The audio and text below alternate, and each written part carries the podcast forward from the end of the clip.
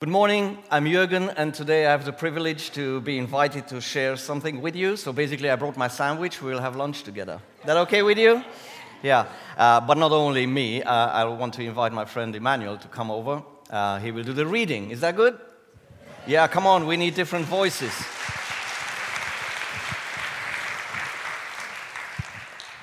Yeah, so today we're going to have Acts 15 uh, in our series of Acts. Come on, you can do it from here.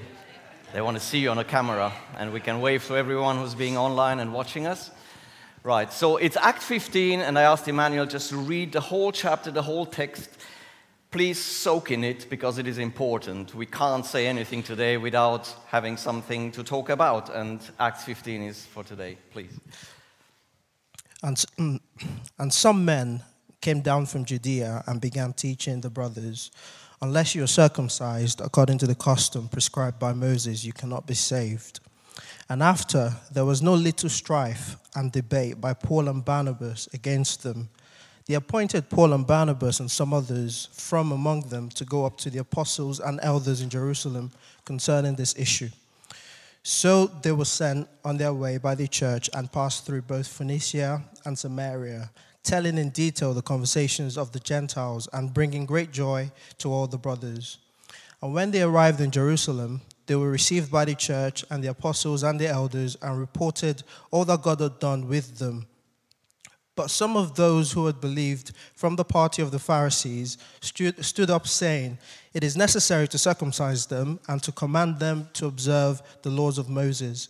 Both the apostles and the elders assembled to deliberate concerning this matter. And after there was much debate, Paul stood up, uh, Peter stood up and said to them, Men and brothers, you know that in the early days God chose among you through my mouth that the Gentiles should hear the message of the gospel and believe. And God, who knows the heart, testified to them by giving them the Holy Spirit, just as He also did to us.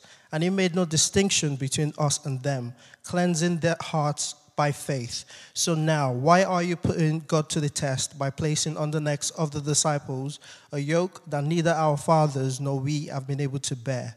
But we believe we will be saved through the grace of the Lord Jesus in the same way those also are.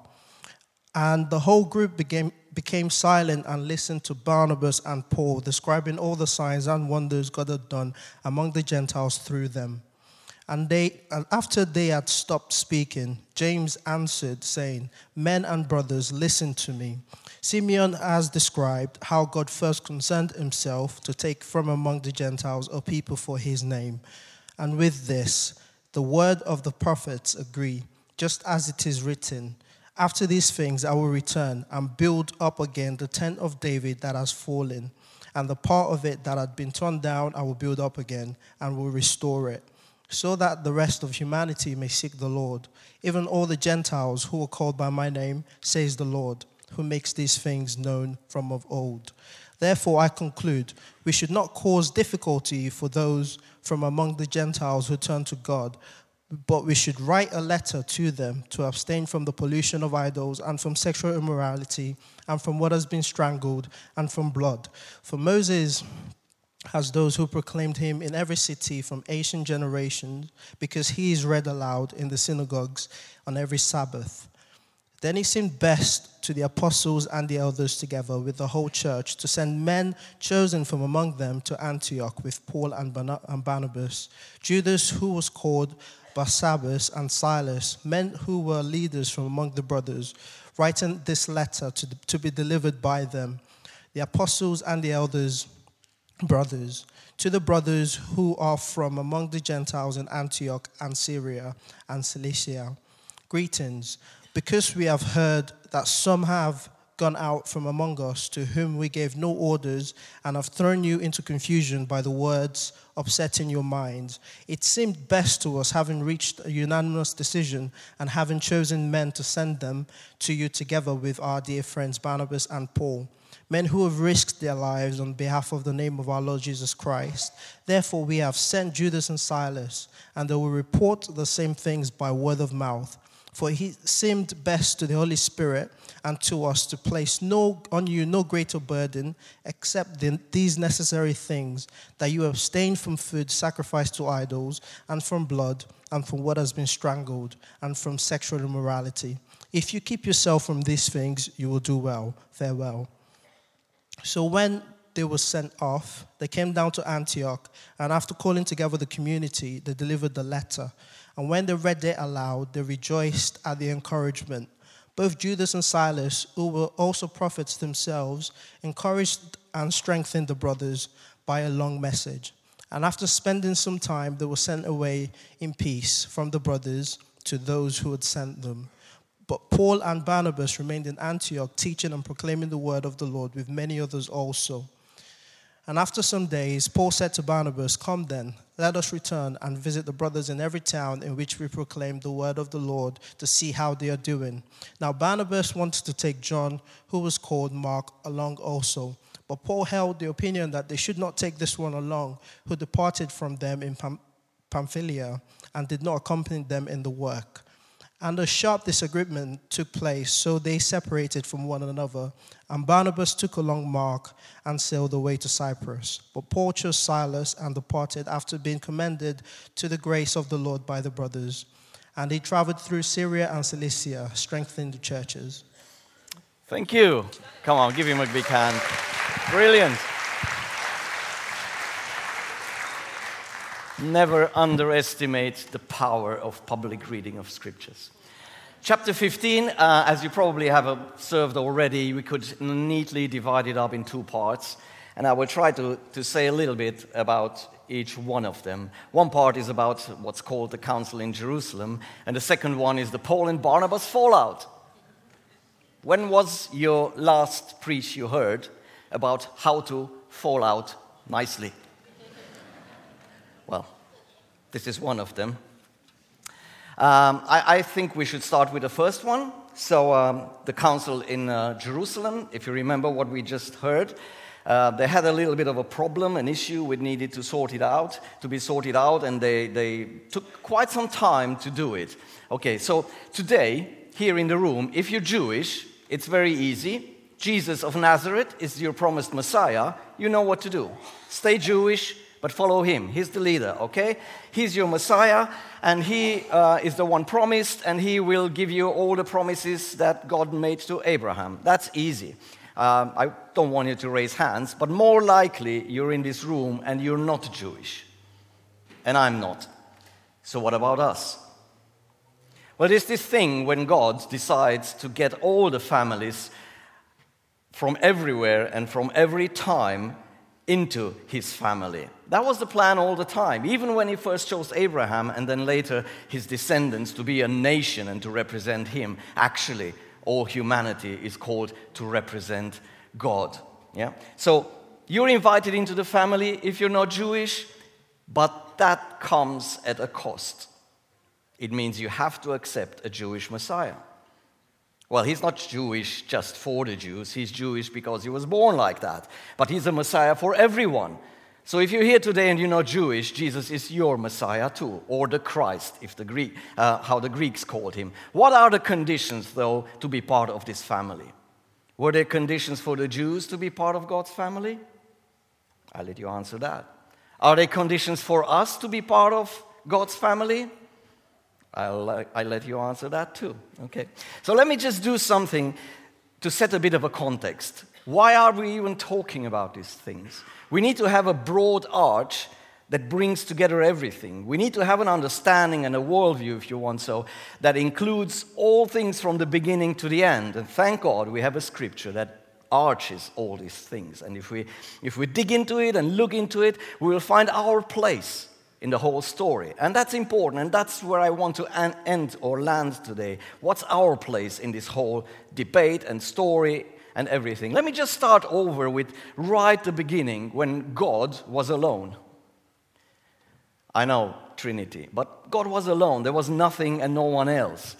And God, just out of his being, out of his desire to create and to make, just, just by being himself, he created things and he created the heavens the spiritual realm, and he created earth, which is the material realm, realm or the whole cosmos, which we can scientifically kind of like explore. And once he made those places or ways of existence, realms rather, those two realms, he started populating them. And there's a population for the spiritual realm, beings that do not have a body. And we put angels and all the other things in there, and cherubim and whatnot, you know, throne, throne room guardians. And then you have earth, and you have all the birds, which are the, the sky flyers and the water swimmers, and you have the land creepers, and then you have these upright beings called humans. They're all part in the material realm. But guess what? Both those in the spiritual realm and those in the material realm were designed to be part of God's family. To be united with Him to exist in harmony with Him, to exist according to the original design, and to govern. They were supposed to image God in a way in the spiritual realm and in a different way in the material realm. Remember, humans, let's make them to image us in our image so they represent us. So that's what God did. And after He populated that, things should have been nice. Remember Eden? And remember the garden in Eden, the mountain, lush mountain garden, where heaven and earth were together, spiritual beings and humans were together, and all the animals? Well, that broke apart. And then we have three rebellions in the story. One in Genesis 3, the, you know, the garden story, or the fall as it's called. And then you have another rebellion in Genesis chapter 6, where the spiritual beings rebelled and came down on earth, which they weren't supposed to come, not, at least not in that way.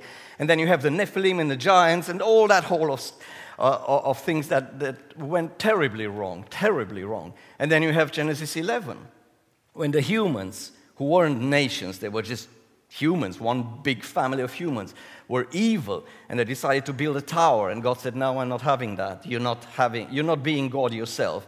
And then, since then, we have nations, three major rebellions. And then God says, Okay, we have to finish this. We have the flood. And after the flood, later on, uh, God chooses one man.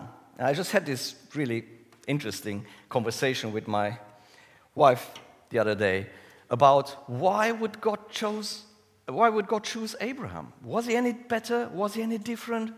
No. He was just an average idolater living in Mesopotamia, which is the place for Babylon, where, where all went wrong in chapter 11. But yet, God chooses one of them and says, Look, I'm going to start over because the plan B, there is no plan B. We stick to plan A. I will have human images on this planet who who take custody of the planet on my behalf and represent me well. And out of that, we have Israel, and then later on, the plan is to gather the nations together, and the final, final step in all of that is to reunite heaven and earth as it was. Remember? That's the story. That's the setting. Everything united together spiritual realm and material realm in God. Later, it becomes in Christ, as Paul says it, to be all united. Now, Today's reading fits really nicely into this plan. So if we think TV series, then here we have season one. You like TV series, don't you? Come on. Israel was the first season. And I, I, chose this illustration intentionally. You will see why. Israel was the first season, but the plan was always for a second one. In the first season, God deals with Israel, creating a nation, creating a place where humans are both kings and priests and also prophets and represent God to the other nations who do not have this particular belief in one God. Okay? So that's, that, that was the plan for the beginning, but there always was to be a season two. And guess what? In season two, all the nations are gathered in to also become kings and priests and prophets of the Most High God. Now, the thing is that in season one, there were some rules. It's like Gandalf saying to Frodo, This ring, with the price of your life, you just guard it. Don't, don't lose it. Okay, that's season one. We know that later he said, just get rid of it, just get rid of it. But season one, yeah, there were some rules on how season one works. And Israel was in the first season, and they had a covenant with Yahweh. They had a covenant with their God, and there was a deal about how this covenant works. Because basically they were a camp that hosted the Most High God. There was actually a tent in their camp that hosted the Most High God. And there's certain rules when you have the sun coming down on earth. You can't do whatever you want because it burns you. There are certain rules on how to approach that huge nuclear reactor up there in the sky. Now, those rules included a lot of regulations on how to live with them and how to approach God and how to do things to just be safe and also to be kind of like a, a pointer the, or a landmark that points towards God. Part of that deal was wearing an ID. Now, if you work in a decent company, you wear a badge. And here, like everyone works in some company because everyone work, wears a badge. So the Jews, they, have to, they had to wear an ID. And I'm not using the F word today. Um, but they had to do something to themselves, so it was very obvious that they belonged to this specific nation, they belonged to God. But even though they had to do that, the males, what mattered to God most was the heart. Always the heart mattered because they were chosen, they were saved, they were moved into a promised land, they had a good covenant, they were promised life and abundance. But mind you, no Baal worshippers will be in heaven. Do you agree? So, all that election, all that stuff doesn't matter if the heart is not changed. And just remember that because that's very important. And then we, come, we move on, and Jesus comes onto the scene, and he was a Jew. He was part of season one, but he's the character that moves it on. And suddenly you have this little review five minutes, season one, and then season two starts. And Jesus is the one that introduces season two. What's new here? Well, there's a new covenant. And you say, Hallelujah. There's a new covenant with whom? Well, with the Jews, of course, and with the Gentiles. This was what was promised in Jeremiah and Ezekiel. I will make a new covenant.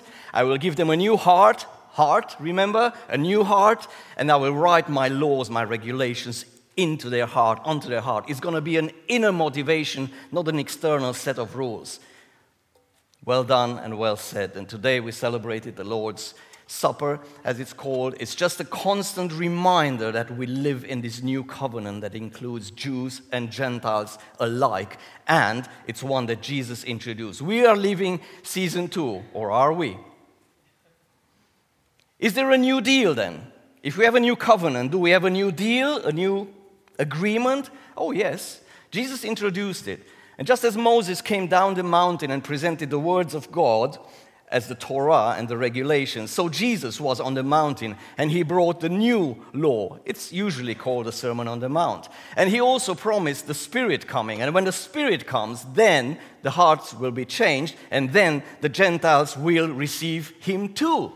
So that's different in season two. And that's very important for our point. Now, the question is if the Gentiles become part of God's family, and if God's family already was Jewish, do the Gentiles have to become Jewish? What would you say? No? Well, if a family is Jewish and you're adopted into it, you should become Jewish, right? It kind of makes sense. Come on. Did I confuse you?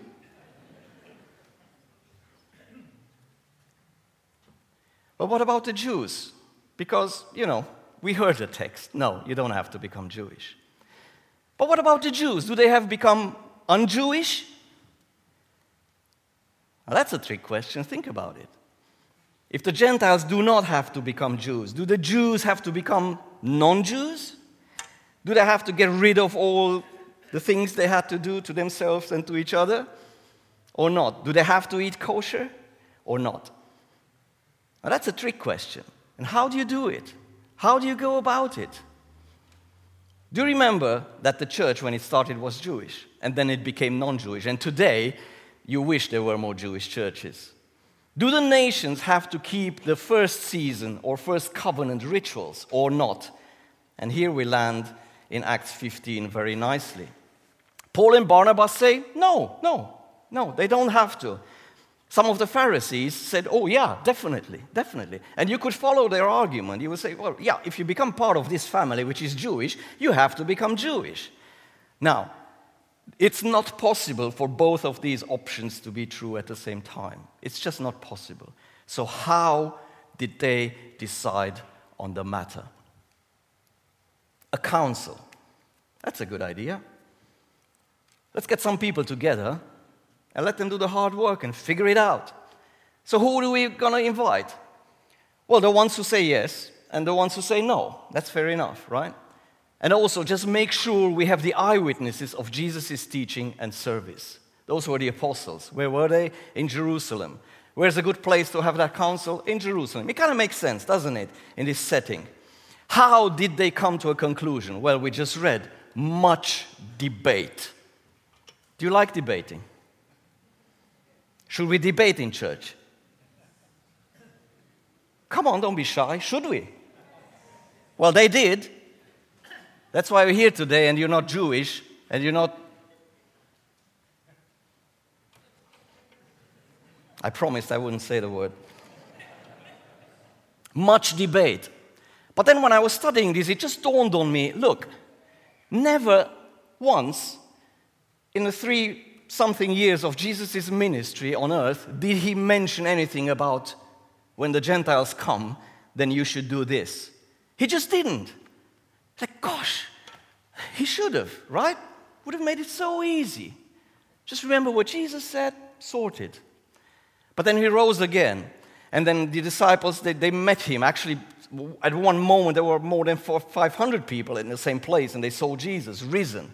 40 days he spent with them talking about the kingdom, and he did not mention what to do when the Gentiles become Christians. Now, what kind of God is this? Now, let me just take you a little bit back, a few steps back. And we go back to creation, and God created humans in his own image. To do what? Well, to take care of this planet and to take care of each other and to represent God. Which God? Well, the one who thinks, the one who understands things, the one who sees the connections and make, makes everything work nicely together. So now we have humans who don't know the answer, but they have to figure it out. How? Is there a precedent to solve this kind of question? We have basically ethnic Jews and all the rest who are not living together in harmony, or at least that's the plan, in something called the church. How? There needs to be sort of a contract, a social contract. Or how do we do this living together? And what did they do in the council in Jerusalem? They asked the question Is there a precedent to this? Did they have scriptures? Yes, the Hebrew Bible, what we call uh, the Old Testament. So, guess what they did? Well, they went back to it and did some reading and much debate, and eventually it seems that scripture came up with a very convincing case. Now, have you ever wondered in this text we read today, why are there four things that are prohibited? So, don't eat anything that's been sacrificed but to idols. Do not consume blood. Do not consume meat that has been strangled. That means the blood hasn't been drained out of it. And do not do any kind of sexual immorality. Why these four? That's a question. Now, I would su- suggest to you that they, they went back and looked for a precedent. Uh, I will just briefly mention Numbers 27. Numbers 27 is an interesting part in the Hebrew Bible because it was in a time when Moses was still alive, and some girls came to him, well, probably young ladies, and said, Look, we are the daughters of Zelophehad. That's a funny name. And I won't tell you all the names because I don't know them. But they came to Moses and said, When we're gonna be in the land that has been promised, our father had no sons. That means we will not have any part in the land. His name basically is gonna be lost. His genealogy is gonna stop here. And that's not fair, is it? And Moses went, You know what? That's true. How come we didn't think about it? And Moses goes to God in the tent, if I remember correctly, and says, Yahweh, what about this? Look, we have this family, they only have girls, and by the laws we have now, they cannot inherit any land in the promised land. Are they excluded from the promised land? And God says, No, you know what? They're absolutely right. As of now, if a father doesn't have sons, then he should go to the girls, and so on and so forth. And what you see there is the law has been adapted due to a new situation which has arisen only now. And Moses was fine with that, and God was fine with that, and the law has been upgraded to the new circumstance. Happy days. Now, is that similar to what happened in Jerusalem? Oh, yeah, very much so. There is something we didn't have before, and it turned up now, and we need to sort it up SAP. So, how do we go about it? Well, let's look in the scriptures, and that's exactly what they did. And I want to I wanna reference something called a, podcast called the Naked Bible Podcast, episode 51 for you geeks. If you want to read it, uh, to listen to it, it's, it's, very, very good. It goes into depth um, of all that, okay? So they refer to scripture, both in the first case with Zelophehad's daughters, and also now in Acts 15. Leviticus 17 and 18 are a case that they apply for their days. Okay, so we have, thank you, Caleb, Le- Leviticus 17, 8 and 9. It says, And you shall say to them, if there's anyone from the house of Israel or from the alien who dwells in their midst who offers burnt offering, um, or a sacrifice, and he does not bring it to the tent of the assembly's entrance to sacrifice it for Yahweh, then that man shall be cut off from his people. So, what does it basically say? If you sacrifice but not to Yahweh, you're out. That's not part of the deal. That seems interesting, right? And then verses uh, 10 and to 12, 10, 11, and 12 from the same chapter says, and if there is anyone from the house of Israel or from the alien who is dwelling in the midst who eats any blood, then I will set my face against that person who eats the blood, and I will cut him off from among his people. Indeed, the flesh's life is in the blood, and I have given it to you on the altar to make atonement for your lives, because it, it, it is the blood with the life that makes atonement. Therefore, I say to the Israelites, None of you may eat blood, nor may the alien who is dwelling in your midst, nor may the alien who is dwelling in your midst eat blood. There's something under, underlined in those verses, and maybe you want to track it, maybe you did already. We move on, verse 13. In the same chapter, there's just verses following one after the other. Verse 13 says, And if there is anyone from the Israelites or from the alien who is dwelling in their midst, who hunts a wild game animal or a bird that may be eaten, then he shall pour out its blood and he shall cover it with the soil. So basically, don't leave the blood in the animal. Make sure it's drained so you do not consume it. And then we skip to Leviticus 18, verse 26. There's a whole list. We should le- read the whole chapter. And basically, in verse 26, there, he, here it comes. But you, neither the native nor the alien who is dwelling amongst you, shall keep my statutes and my regulations, and you shall not practice any of these detestable things. Yeah, so basically says neither one of you should do those yeah, things. So here we have them. It's sacrifice to idols, it's blood, it's strangled animals, and it's sexual immorality. And if you go back, if you flick back to chapter 15 in Acts, you will see they are exactly the same and exactly in the same order. Coincidence? I think coincidence is just God's way to be anonymous. Five times it is, but in verses um, 8 and 9, you have twice, uh, twice the second. Okay, so there are four prohibitions that are in the same order in Acts. And what is it all about? It's about living together. That's why I underlined, underscored some of the lines in the verses, because it says, the alien who is dwelling in their midst or in your midst. What was this about? It was about if you live together, there's a few things you should not do, both Jews and the ones who are not. Does that sound similar or familiar? Yes, exactly.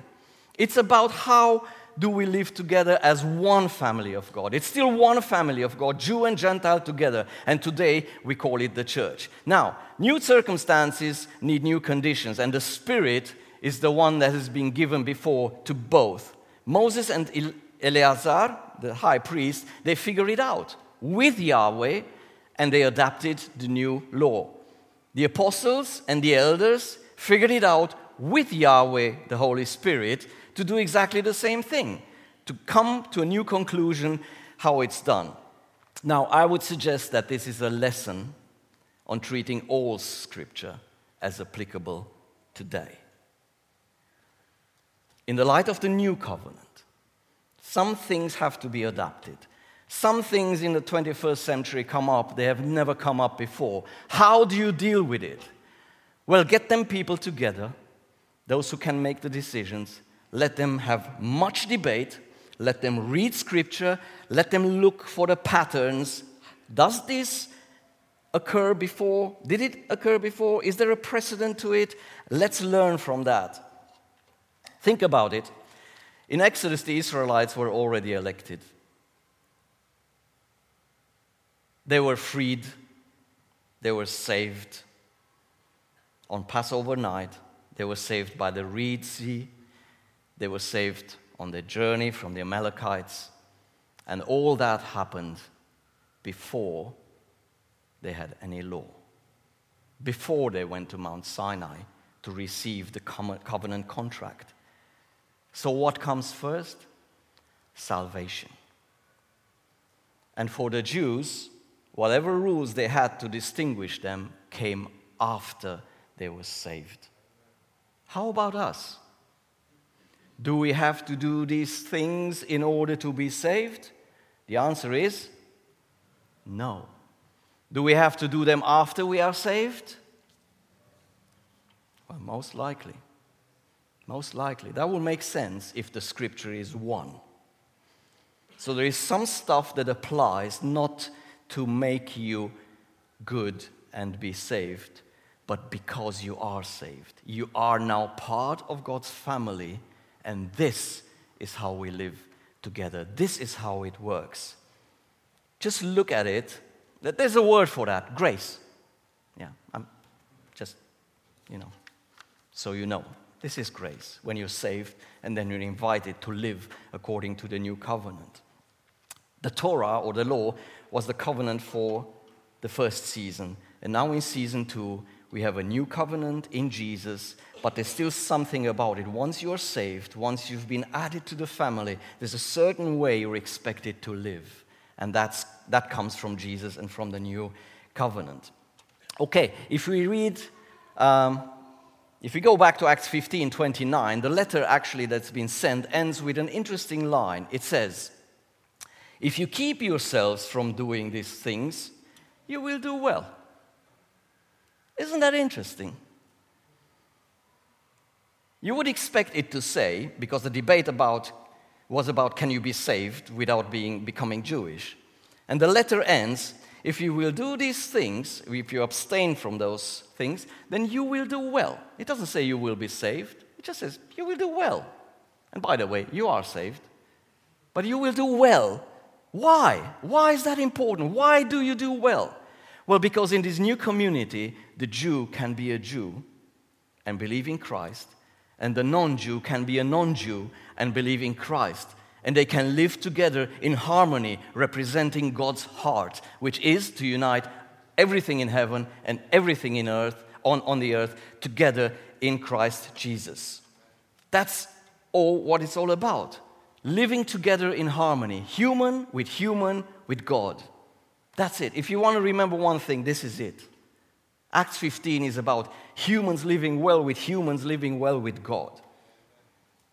Part two the Barnabas and Paul fallout.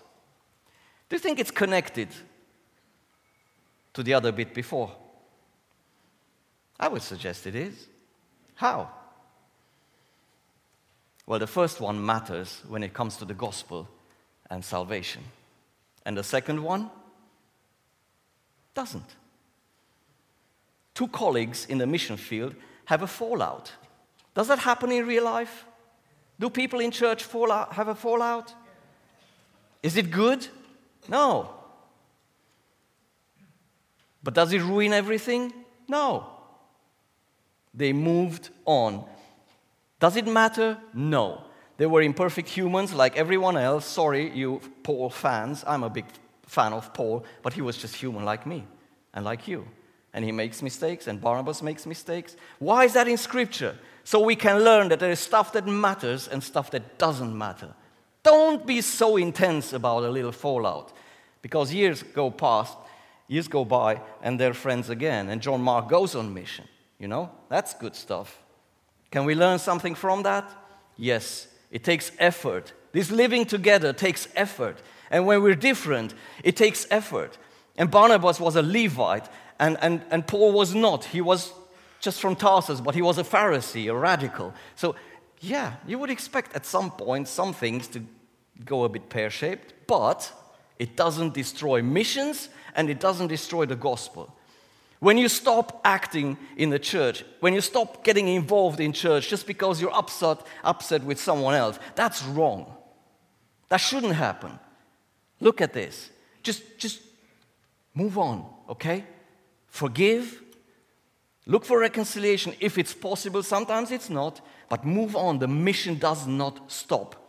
So, a few conclusions, and we're going to try and land this today. Is it fair to say that if you're a Jew today, here, or wherever you are when you're listening, love God with all that you are and stay loyal to the deal?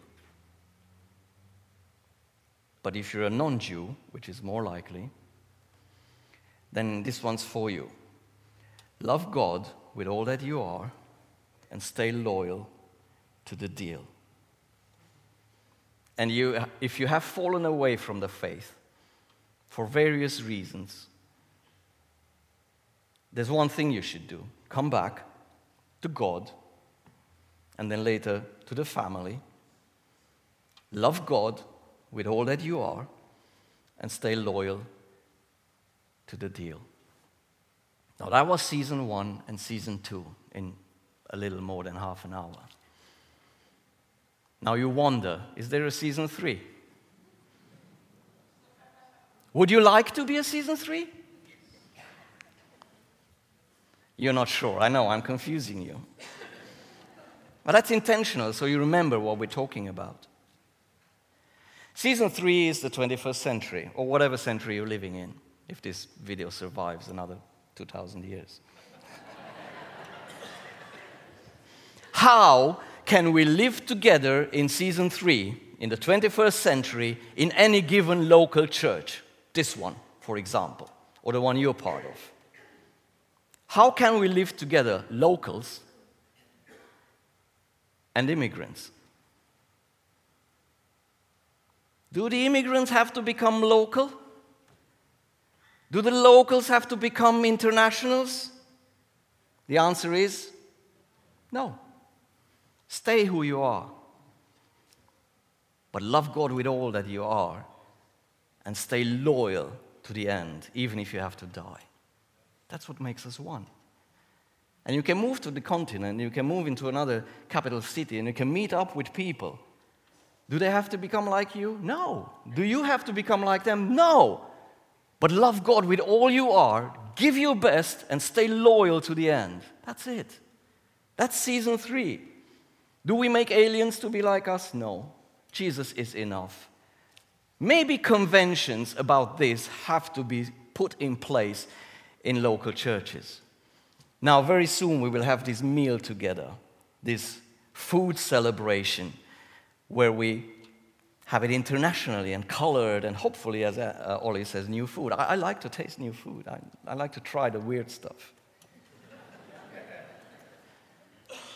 My sons in law are doing great. They're eating stuff they never had before. Do they have to become Transylvanian? Oh, no. Do I have to become English? Oh, no. But we enjoy the good stuff that comes together. So that's a nice thing we do here. We, we, we taste each other's cultures. And quite a few years ago, I was reading Revelation and it dawned on me John says, and I saw heaven open. It says that many times. But at one point, it says, and I saw people from every tribe and nation, every tongue. It's like, wait, wait, wait, wait. You saw that they were from different tribes. How? Or maybe skin color. Okay, fair enough. But what else? From different tongues. How do you see that? How do you see that someone is from a different tongue? Well, you probably don't see it, you probably hear it. Also, you mean in a new creation we will speak our own languages? Oh, yeah, and I will upgrade myself from four to all languages, and so should you. And whenever I meet you, I speak your language. And when you come to me, you greet me in German or Hungarian or one of them I speak. Now that's season three, and that's how we should think, right? It's, it's, it's a bit funny, but it's serious. I don't know what you think about heaven when it comes on earth, but that's what it's going to be diversity in unity. Because there's one God, one Christ, one faith, and all the ones that you have and one big happy family that you and me are part of without unbecoming what we are. And I find that so fascinating, celebrating diversity in the unity in Christ Jesus. And also in season three, if members of a church have a fallout, what should we do? And you know the answer we forgive and, if possible, reconcile, but we do not stop the job. Mission is on the table, period. Is that good with you? I've got nothing else to say, really. This is it.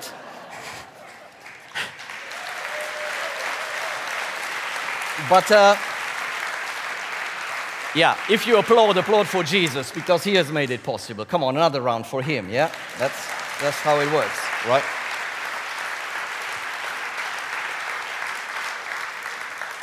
I, I would like us to stand and pray, if that's okay. And I think we should pray specifically, like down to what we were talking about today. And uh, just the way I do it normally is I, I pray my sermon again, but I won't today. Uh, but I want you all to kind of like, like pray whilst I pray, and, and maybe you can join me in asking God. I tell you what we're going to pray, so you just feel confident, I want to ask God today that in this season three of God's history, before we enter season four of eternity, we become wise by the Spirit of God and by the precedents we have in Scripture to live life well. And when necessary, to let go of our own identity to make the other one flourish and if possible, embrace everyone, even the ones we have had a fallout with. Is that fair? Yes.